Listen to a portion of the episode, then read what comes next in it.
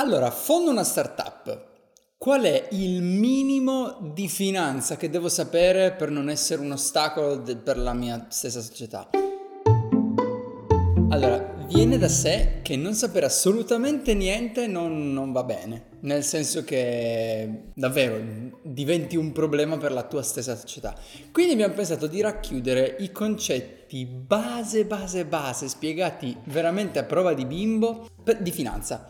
Faccio una premessa, può essere che all'interno del tuo team tu abbia un CFO, questo però non ti giustifica da non sapere veramente niente. Quindi vediamo le, le, le, cose più semplici. Gross profit e net profit. In italiano sono utile lordo e utile netto. Lo dico in inglese perché in realtà eh, nel mondo startup è facile incontrare articoli, cose che ovviamente siano in inglese, quindi andiamo avanti. Allora, vogliamo vendere limonate ok? E le vendiamo a 1 euro l'una. Il nostro costo di produzione, che comprende eh, il bicchiere, eh, il mix e l'acqua, è di 25 centesimi. Quindi, facendo la differenza, il nostro lordo, quindi gross profit, è di 75 centesimi. Ipotizziamo però di non avere lo stand dove vendere eh, le limonate e quindi andiamo dal vicino. Ovviamente in questa rappresentazione siamo dei bambini. Ipotizziamo di andare dal vicino a chiedere lo stand e lui ce lo dà per 2 dollari a limonata, ok? In questa rappresentazione siamo anche particolarmente stupidi. Ma andiamo avanti.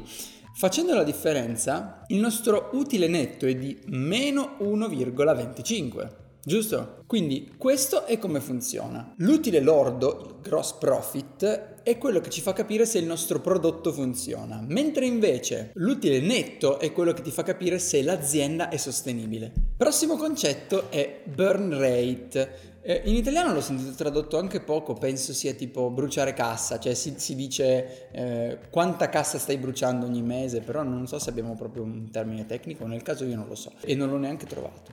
Tu hai un milione di dollari in banca, ma ne bruci 100.000 ogni mese. Quanto puoi vivere? 10 mesi. È proprio soltanto così, cioè è un calcolo che ti permette di capire quanta cassa stai bruciando e quanto hai da vivere sostanzialmente. Perché è una cosa che devi sapere? Perché dovresti riuscire a fare una media eh, rispetto a quanto vuoi bruciare per arrivare a crescere. Diciamo che non è giusto nell'operatività normale di un'azienda, ma in fase di startup potresti averne bisogno per raggiungere dei determinati risultati e quindi bruciare della cassa volutamente per crescere in fretta.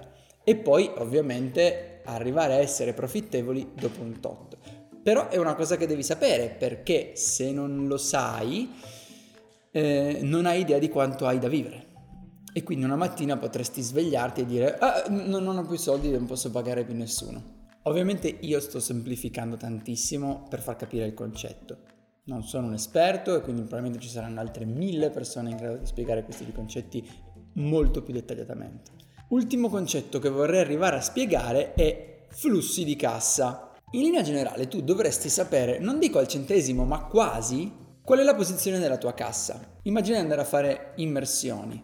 Tu sai sempre quanta aria ti è rimasta per capire come muoverti, se andare più giù, più su, spostarti, eccetera, eccetera. Non sapere quanta cassa si ha è esattamente la stessa cosa. Sapere quanti soldi si hanno in cassa significa sapere quanto mi resta da vivere, letteralmente. Dovresti avere anche in mente qual è la tua posizione peggiore possibile. Cosa significa? In termini di flusso di cassa, ovviamente. Come si ottiene quel numero? Se pagassi adesso tutti quanti i miei debiti, quanti mesi avrei da vivere ancora? Poi prendiamo quel numero, lo dividiamo per il nostro, per il nostro burn rate, quindi quanto bruciamo tutti i mesi in termini di cassa, e quello è il nostro peggior scenario. Alla fine il lavoro di un fondatore di startup è assicurarsi di non finire i soldi o comunque bruciare cassa coscienziosamente. Ma è un lavoro che non possiamo fare se non conosciamo questi concetti base. Quindi io spero davvero che